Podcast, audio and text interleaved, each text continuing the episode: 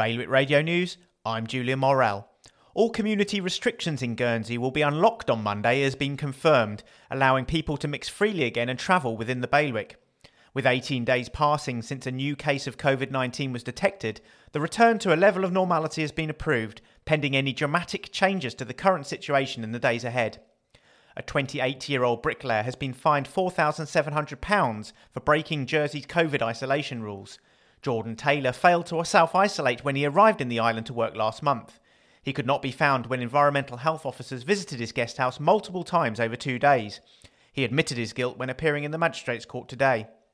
The emergence of a new variant of COVID 19 that appears to evade detection by PCR tests will be considered in a lot of detail, according to Guernsey's Director of Public Health.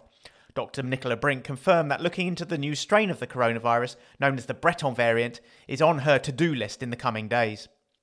It's the end of an era for sport at the fort, with Jersey's government today unveiling ambitious £100 million plans for a new network of new sports facilities across the island, and potentially an island stadium.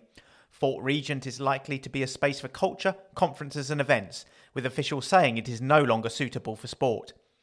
More on all these stories at bailiwickexpress.com. Today's weather mainly cloudy with a light rain likely at times, a top temperature of 10 degrees.